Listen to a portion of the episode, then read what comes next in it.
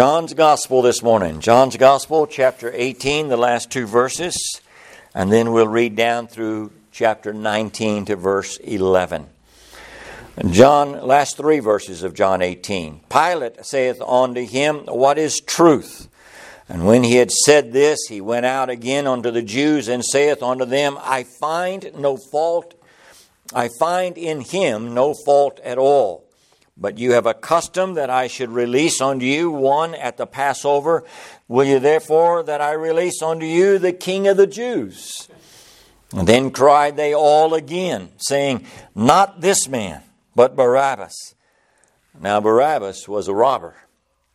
Then Pilate therefore took Jesus and scourged him.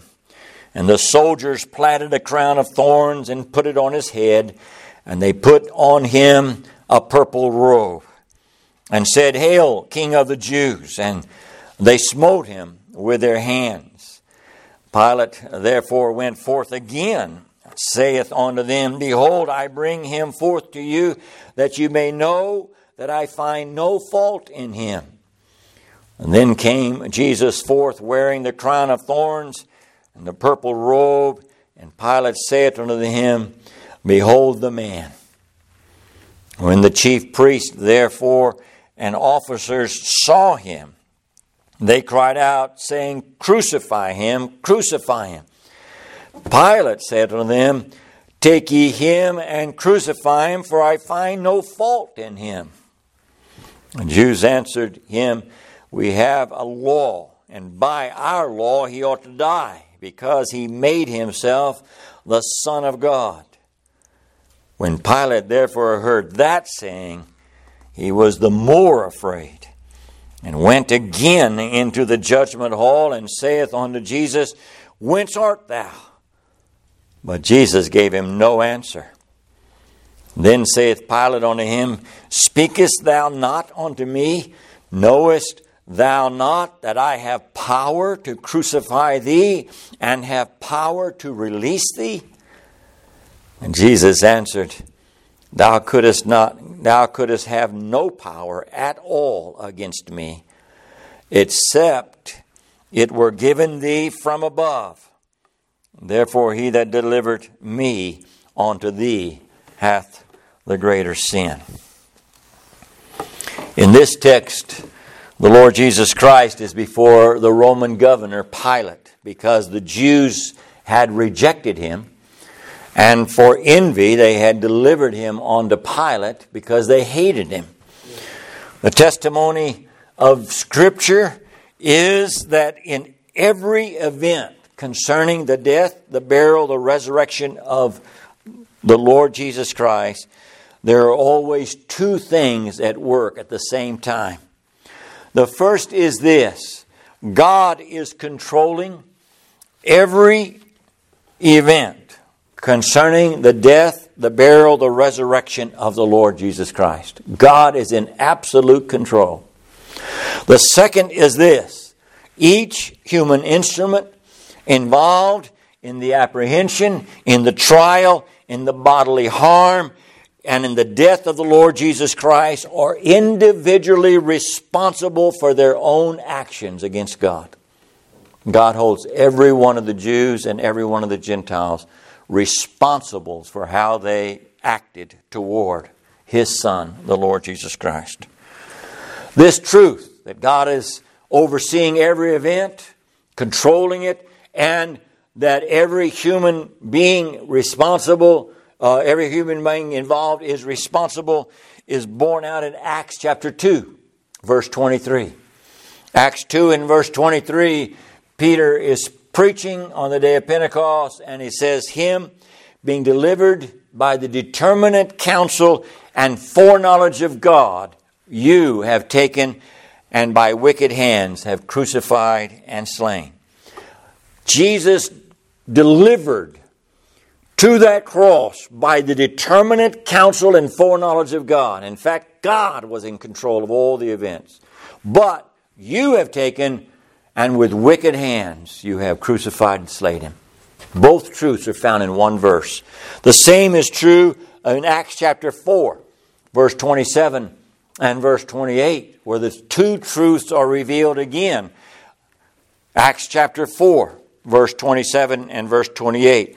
For of a truth, this is the, the truth that they are praying here, against thy holy child Jesus, whom thou hast anointed, both Herod and Pontius Pilate, with the Gentiles and the people of Israel, were gathered together.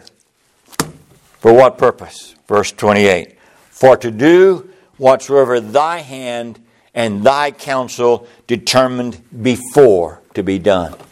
All of these um, people, the Jews, Herod, Pilate, the Roman soldiers, all of them together are gathered by God to do what God has determined needs to be done, but they are responsible for their actions. And you say, Brother Pat, I can't put those two truths together, but they are both found in the Scripture at the same time.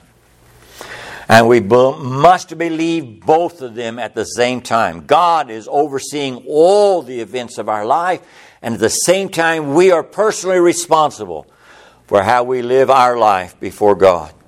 There are two truths working at the very same time in the events before us in this chapter.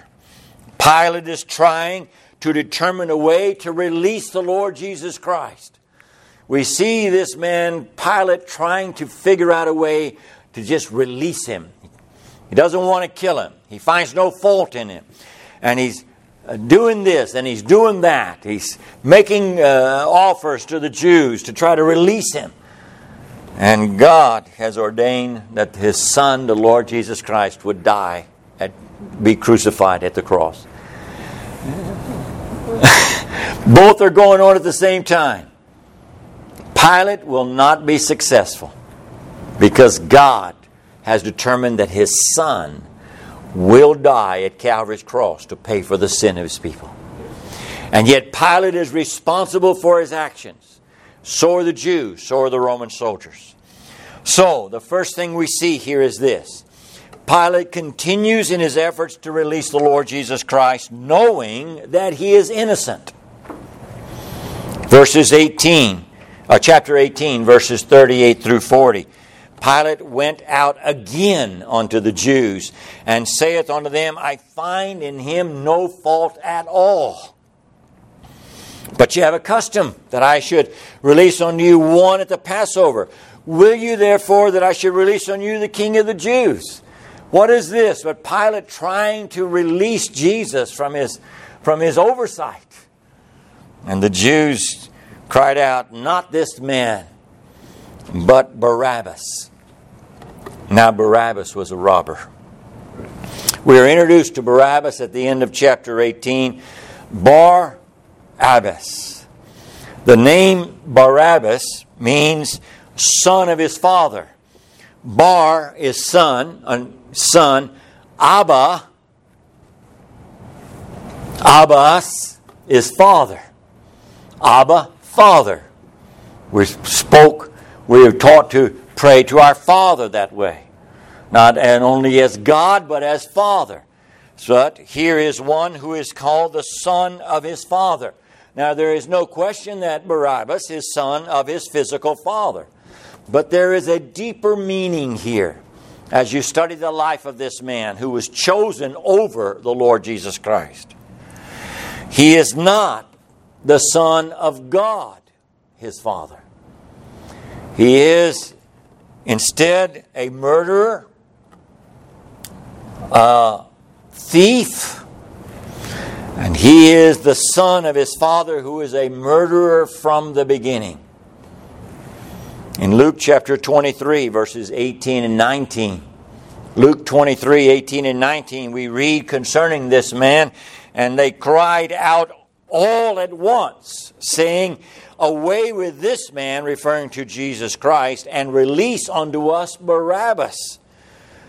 And then we're, verse 19, an insert of some information concerning him, who for a certain sedition, for insurrection, for trying to overthrow the Roman government made in the city, and for murder, he was cast into prison.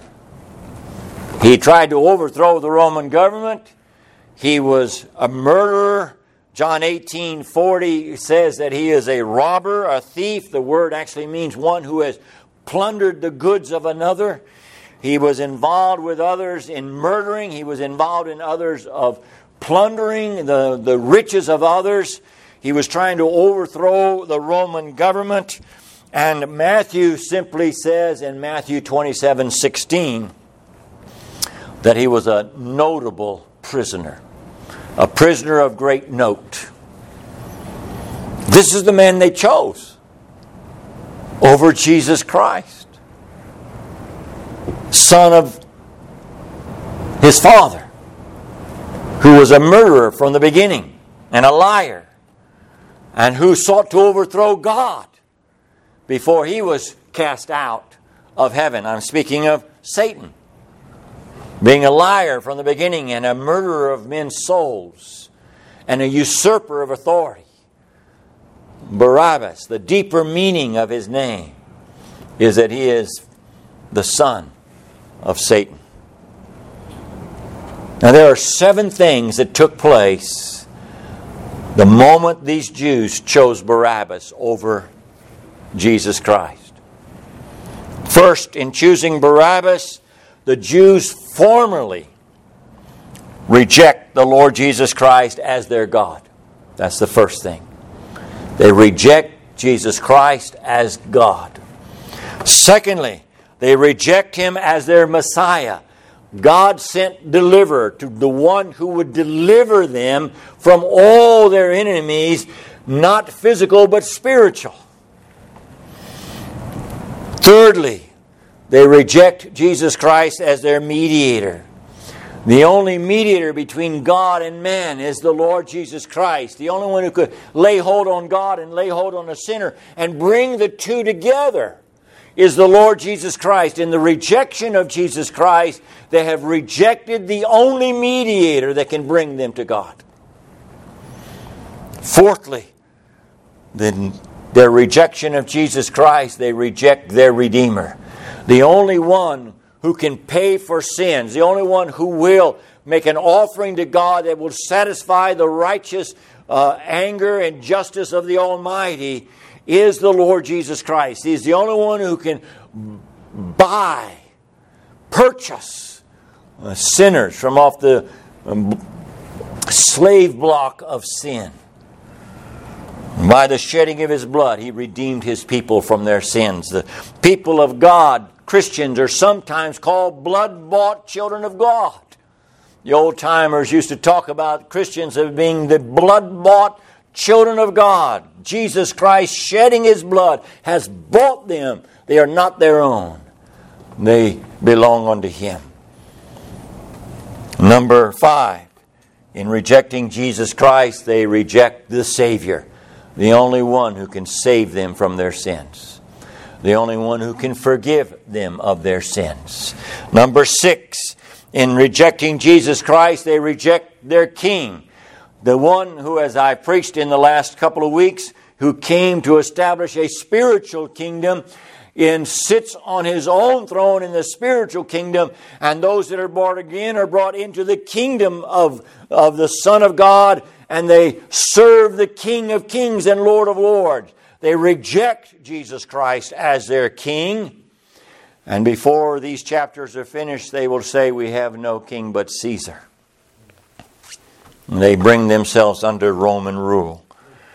And number seven, in rejecting Jesus Christ, they reject the only one who can justify a sinner and bring him into heaven without any sin present in his soul. They reject the Lord Jesus Christ and choose Barabbas. In rejecting him, they choose a murderer. They choose a murderer. Later, after the day of Pentecost is over, and our Lord has already ascended, and He's taken His throne in heaven, and Peter's preached on the day of Pentecost, and, and some days later, He is preaching again in Solomon's temple, where he, they healed a lame man. And Peter is preaching, and he says to the Jews that have gathered around, you have denied the Holy One and the just. Acts chapter 3, verse 14. And desired a murderer to be granted unto you. You have denied the righteous Son of God and preferred a murder to be given, granted unto you. Acts 3 and verse 14. All the Jews were involved in that choice made that day for Barabbas. Notice the language of John 18 and verse 40. The scripture says, Then cried they all. This is the whole of the Sanhedrin. This is all of the Jews, office, Jewish officers, and the chief priest and the priest. All of them had gathered, remember, and they had come into the garden and taken him out, and they had come together and brought him to Pilate's judgment hall. All of these Jews had gathered themselves together, and the scripture in John 18 40 says they cried, all of them cried. Matthew 27, verse 20 says, The chief priest and the elders persuaded the multitude that they should ask Barabbas and destroy Jesus. The multitude that were, hundreds were gathered there that evening. Hundreds of them. And to a man, every woman, and every child, we would have Barabbas instead of Jesus, our King. Pilate is also guilty. Though claiming that he believed Jesus to be innocent, without fault, yet Pilate sets Jesus Christ and Barabbas side by side and sets them as though they were equal before the Jewish crowd. And the Jews cry out for Barabbas. Why would Pilate set Jesus, the Son of God, who, who he says in him is no fault, next to a man who is guilty of trying to overthrow the Roman government, guilty of murder, a thief. Why would they set them side by side as though they were equal and let the mass of people choose which one? Pilate joins with the crowd to make Jesus and Barabbas equal. And that brings us to chapter 19 verses 1 through 4. After the crowd had cried out that we would have Barabbas and not Jesus, Pilate therefore took Jesus and scourged him. And the soldiers platted a crown of thorns. Remember, there were probably more than 500 soldiers that were present. Planted a crown of thorns and put it on his head, and they put on him a purple robe. Uh, other uh, gospel writers refer to it as being red. There was this kind of reddish purple color. And one says red or scarlet, the other says purple. It is not an error in the Word of God, rather. It is just how you look at it. It's soaked full of blood by the time the crowd comes out to see it. Anyway, a purple robe, and they said, Hail, King of the Jews. And they smote him with their hands. Another gospel said they took these uh, palm leaf things and they, they beat him on the head so that they drove the crown into a scalp on his forehead. And they beat him with their fists. And Pilate therefore went forth again and saith unto them, Behold, I bring him forth to you, and that you may know that I find no fault in him. If he found no fault in him, why did he have him scourged? Scourging under Roman law is reserved for the guilty alone.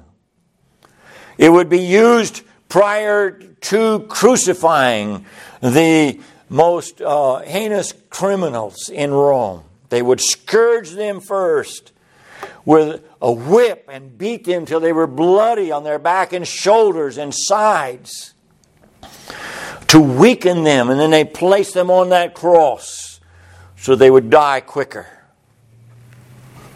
The bloodied body of the Lord Jesus Christ, after having been scourged, was brought before the crowd again.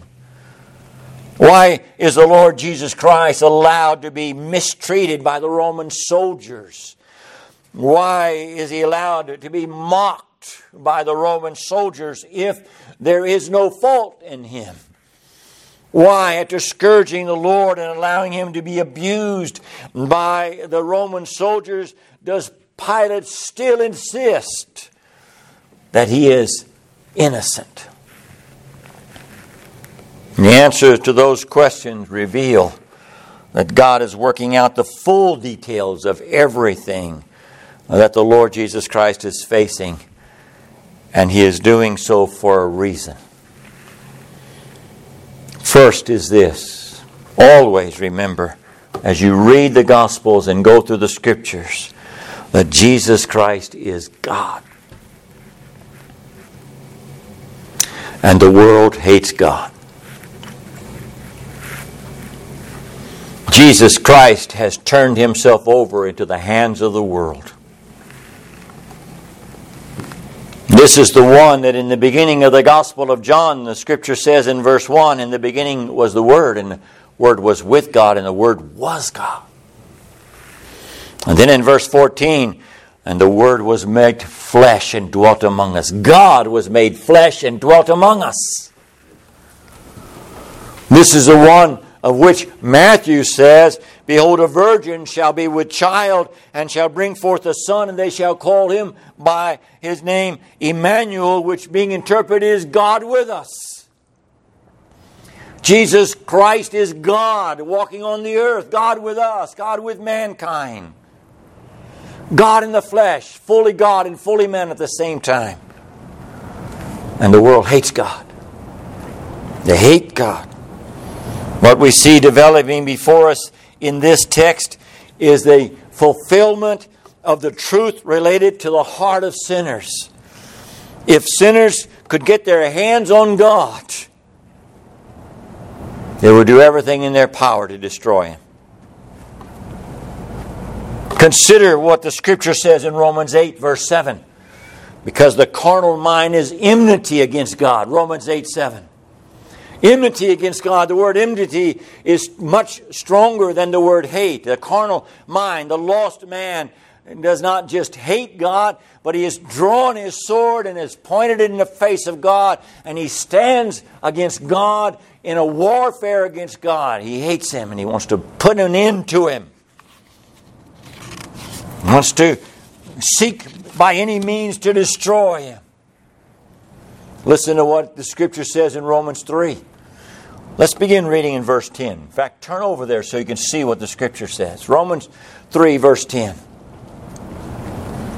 As it is written, there is none righteous, no, not one. Our Lord was, Lord was turned over into the hands of, of, of those who has said that there is not one of them that is righteous. There is none that understandeth. There is none that seeketh after God. He's been turned over into the hands of those that do not understand God or know anything about Him and they do not seek Him. They have, they are all gone out of the way. They are together become unprofitable. There is none that doeth good, no, not one, it says in verse 12. Turned over into the hands of men who do not do good to Him. His ministry is defined as going about doing good, feeding the poor, healing the sick, and doing good. And in this hour, he has turned himself over to the hands of those who do not know how to do good. God in the hands of men who hate him. It goes on, the scripture does in John in Romans 3 and verse 13, their throat is an open sepulchre the tongues, they have used deceit. Isn't that true? Haven't the Jews lied and deceived Pilate? The poison of asp is under their lips. Haven't they used their lips to seek to kill the Lord Jesus Christ? Their mouth is full of cursing and bitterness. Haven't they used their mouth to curse the Son of God? Are they not bitter and envious of Him? Their feet are swift to shed blood. They had laid hold on the Son of God. and swiftly they have brought him to Pilate's judgment seat. Destruction and misery are in their ways. Do they not desire with all of their heart to destroy him? Sin is being revealed as it really is. These events also fall under a time that is referred to as Satan's hour. Luke chapter 22 and verse 53. Luke 22 53 says, When I was daily with you in the temple, you stretched forth no hands against me, but this is your hour and the power of darkness. This is your hour. This is a time for you Jews to do with me whatever you want to. But it is also the time for the power of darkness. The phrase power of darkness refers to the rule of darkness or the kingdom of darkness. This is the time not only for you Jews to take hold on me, but this is a time when Satan is empowered, you Jews, against me. The Jews under the power and influence of the devil, were given free rein to apprehend the Lord Jesus Christ and to seek by whatever means to kill him. Our Lord's words in John 8 and verse 44 are true. He said, Ye are of your father the devil, speaking to the Jews, and the lust of your father you will do. This is a statement of fact concerning where they were at at that moment in John 8, but it is also prophetic. The lust of your father you will do. He was a murderer from the beginning and abode not in the truth because there is no truth in him. He rejected truth and sought to murder the souls of men. You also reject truth and are seeking to murder me. When he speaketh a lie he speaketh of his own, for he is a liar and the father of it. You are lying to the people that you are supposed to be helping. You are lying to Pilate about who I am and what I have said. They are following the dictates of the devil in this hour. This is their hour, but it is also the hour of the power of darkness. Besides all of that, human nature is on display. In everything that is taking place with our Lord Jesus Christ, we are seeing what humans would do if they're just free to do what they want to do. And the picture is not a pretty one.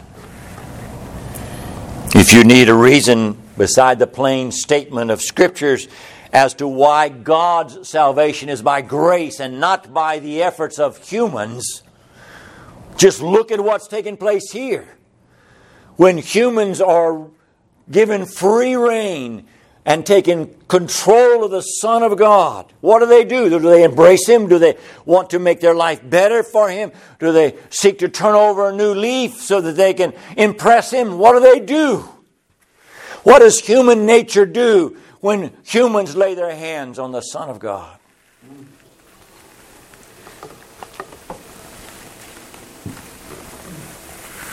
From the time that he was apprehended in the Garden of Eden, throughout the trial and the scourging and the cru- crucifixion, we see human nature on display.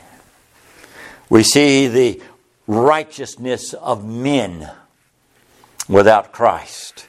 We see the goodness of men without Christ. We see that all have gone astray. Is there any good? Look at what they're doing to Jesus. Is there any righteous? Look at what they're doing to Jesus. Is there any that understand? Look at what they're doing to the Lord Jesus Christ. They are representative of all of mankind. The same may be said of the Gentiles who are not followers of the Lord Jesus Christ. Human nature is on display. Everything that has taken place we see what humans would do if they were left to themselves. I'm thankful to God that He did not leave me to myself. I'm thankful to God that He didn't say it's all up to you now. I'm thankful to God that He says, I've done all that I'm going to do, now it's up to you. You do what you can do. Because if God is in the hands of a man, that man left in his nature will seek to destroy him. Every religion, every man made religion in the world seeks to destroy the truth concerning the one true and living God and His Son, Jesus Christ. Every one of them yeah, puts a substitute for the living God in place. And the end result of their religion is the destruction of the souls of those who follow them. Sin was about to be paid for. But men don't know what sin looks like. Men don't understand what sin is. You talk to a man about sin, and he'll shake his head, Yes, I'm a sinner. But the guy down the street, you know, that guy beats his wife, or the guy down across the road, he, he's a drug dealer. I'm not as bad as he is. Bible says if you offend the law in one point, you're guilty of all. And comparing yourself to another sinner as though you are better only magnifies the sin that is in you. Sin must be revealed as it is in truth. In the apprehension and the trial and the scourging and the crucifixion of Jesus Christ, we see sin on display. Not just human nature. Sin is lawlessness. The Jews ignored and broke their own law in order to crucify the Lord Jesus Christ. Pilate and Herod and the Roman soldiers set aside the law of Rome in order to scourge him and to crucify him. Sin is lawlessness. Sin is also the transgression of the law. John, 1 John 3 and verse 4. Whosoever committeth sin transgresseth also the law, for sin is a transgression of the law. Both Jew and Gentiles broke the law of God in everything related to the apprehension trial, scourging, and death of the Lord Jesus Christ. They broke God's law. And despite breaking the Roman law and scourging the Lord Jesus Christ, despite allowing the Roman soldiers to mock him as a king with a crown of thorns and a scarlet robe and to beat him and to spit upon him, Pilate still declares that I find no fault in him.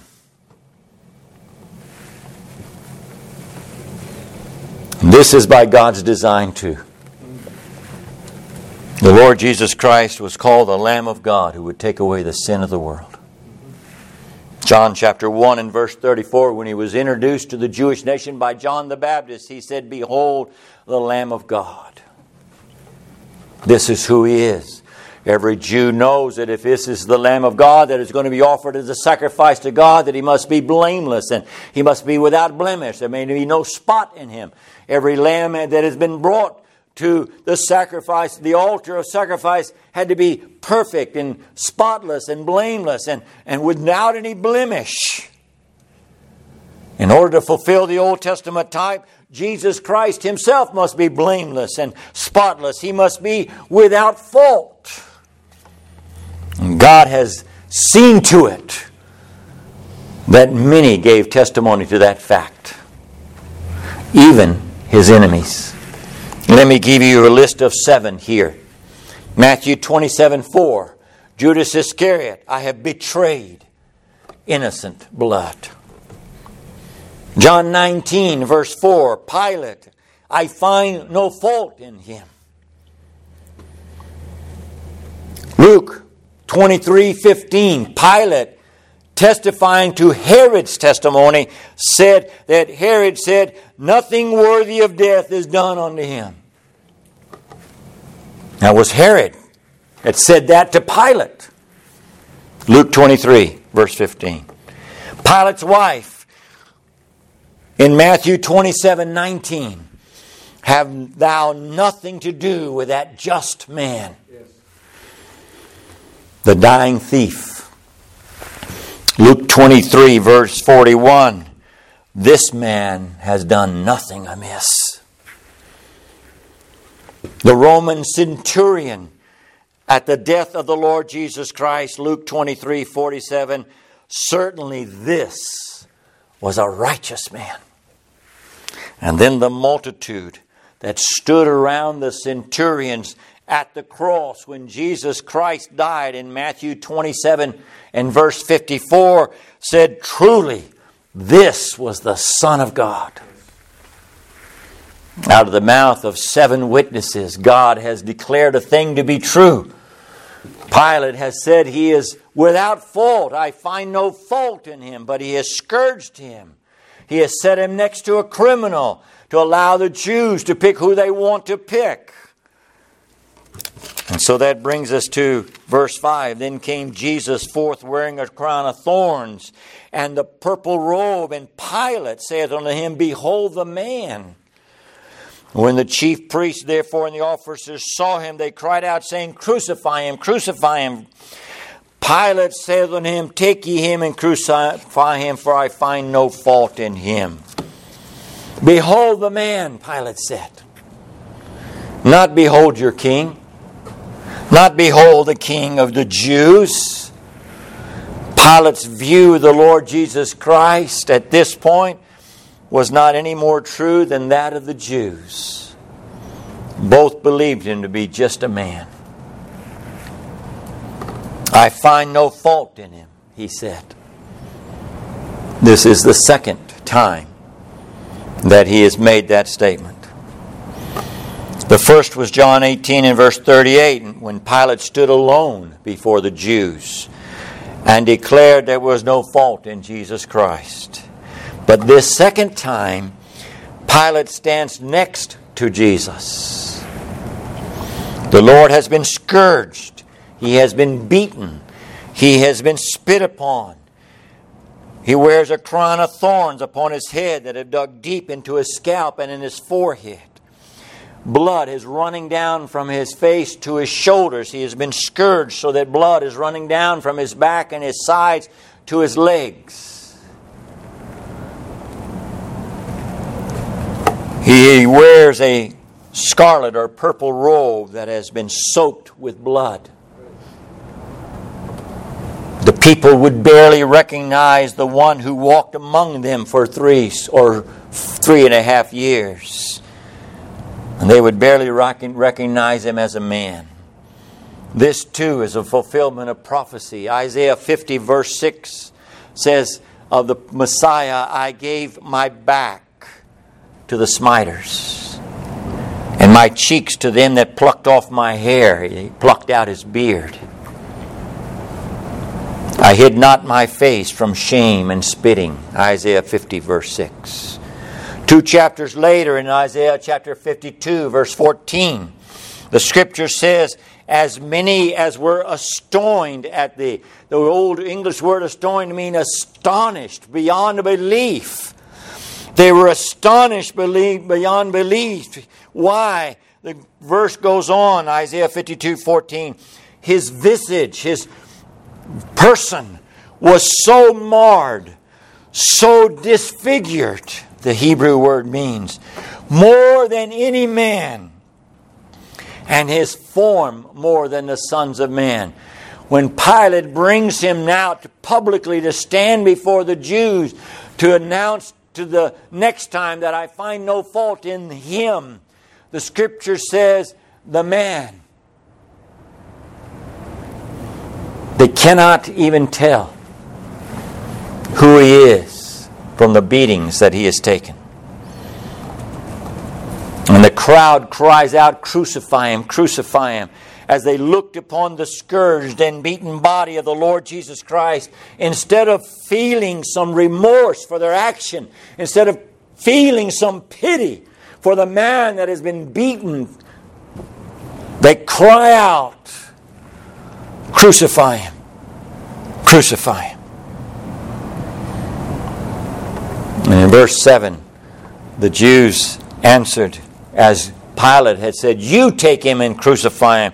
And the Jews answered Pilate in verse 7, We have a law, and by our Lord he ought to die, because he made himself the Son of God. And when Pilate therefore heard that saying, he was the more afraid. And he went again into the judgment hall and saith unto Jesus, Whence art thou? He doesn't say, Who are you? Whence art thou?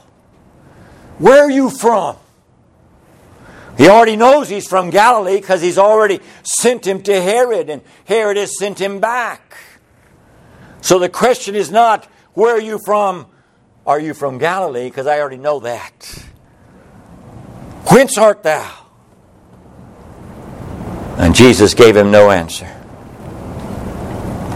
Jesus was, Pilate was the more afraid. He knew the Jews had delivered Jesus to him out of envy. He knew that Jesus was innocent of all Roman law. He and Herod both knew there was nothing worthy of death in our Lord Jesus Christ, but he was afraid. He was afraid of the political upheaval that would be caused if he did not do what the Jews were demanding that he do. He was afraid because the Jews had chosen one who was guilty of insurrection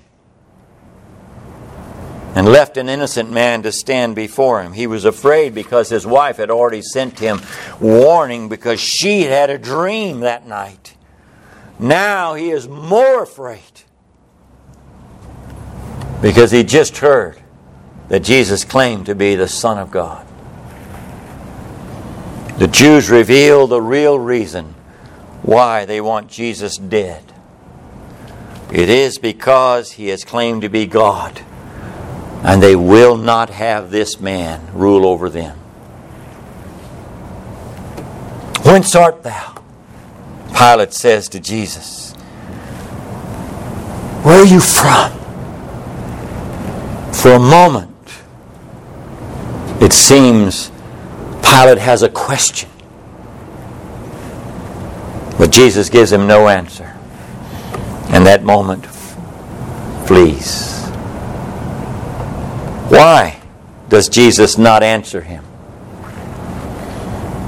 Pilate has gone against everything he has declared to be true and right at this point.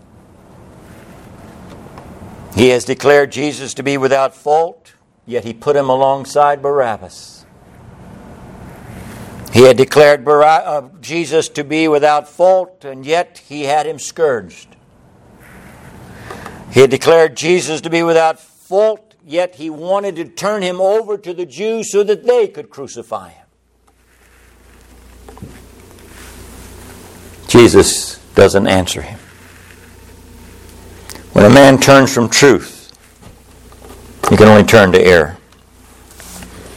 When he turns from what is right, he can only turn toward that which is wrong. When he turns from the one who can bring sinners peace with God, he can only turn to that which produces more fear. When he turns from light, he can only turn to darkness. Pilate is the more afraid. Jesus does not answer. Then saith Peter, or Pilate unto him, verse 10, Speakest thou not unto me? How quickly the moment passes. Knowest thou not that I have power to crucify thee, that I have power to release thee? Verse 11. Now Jesus speaks.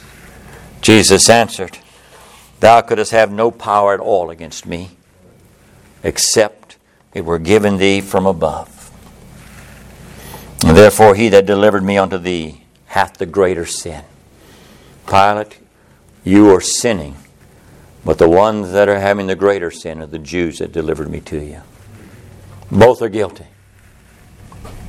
Thou couldst have no power at all against me except it were given thee, given to you. Our Lord's answer to Pilate Pilate, Pilate claims to have power, and our Lord's answer to Pilate's claim to power is that Pilate has no power except that which is given to him. Does disease have power over the body? Yes, but no power except what God gives it. Do our enemies have power to kill us? Yes, but no power except what God gives them. They may open their mouth and threaten, but they do not have power to fulfill until it is our time and our day to die. God controls those things. God controls those things. These words from the Lord's mouth teach us that He understands who it is that is overseeing all the events of the day. It is not the Jews who have rejected their Messiah. It is not the Roman leaders who are caught between a rock and a hard place. It is not them that is the issue. It is God, His Father, ordering the events of the day, making sure that everything takes place on purpose and for a purpose, so that we might read and understand the true human, what true human nature will do with God, what sin would do if it was released upon God. Jesus Christ understands as he stands there disfigured from what the Roman soldiers had done. That God is in control of this situation. The predetermined counsel of God was overruling every aspect. God was in control. So God's plan to save sinners from their sin would be worked out in every detail according to the one who does all things well after the counsel of his own will. According to one who does all things well and maketh no mistake. The Father had sent the Son into the world to save sinners from their sins. That task must be accomplished. There is no other way except that the Son of God become the sinner's substitute and bear, he who knew no sin, take sin upon himself and bear the wrath of Almighty God against that sin. There is no other way. A substitute must stand in the place of a sinner, or the sinner will perish. No man, no devil, nothing, nothing will hinder God from accomplishing His will and saving sinners from their sin. None can stop him from doing that. It has been planned from before the foundations of the world. God had determined to save sinners from their sins. Pilate is trying to release Jesus. Herod finds no fault in him. The whole thing seems to be in a mess, and every little detail is being worked out by the Almighty. Why? So that sinners could be saved from their sin. Do you see, those of you who are outside of Christ this morning, you see the lengths that God would go to to save sinners from their sins. And do you see that that him uh, that the lengths he would go to uh, to accomplish that task? To see to it that salvation was purchased at Calvary's cross, that it was accomplished at Calvary's cross. Not to let Satan hinder it, not to let men hinder it, but to accomplish the task of saving sinners from their sins. That should give you some hope. You say, What about me? You don't understand. You don't know my sin. You don't know how deep. You don't know how much. You don't know what I've done or thought. Yes, I do. There's no temptation taking you, but it's common to men. I've been there. I've walked that road. And God saved me. Do you want to be saved? You cannot do it. Human nature cannot accomplish that. But God can. The Lord can. He's the, he's the one, Jesus Christ, He's the one who can save you from your sins. You come to Him, He will save you from your sins. You call upon Him, and He will save you from your sins. He will not cast you out. Child of God, rest in what God has accomplished. Not what you are trying to do, but in what God has accomplished. As we go through these chapters, the next couple of chapters, and we see the events unfold before us, we understand and keep in our minds God is ordering all things to one great end that Jesus Christ would save sinners from their sins.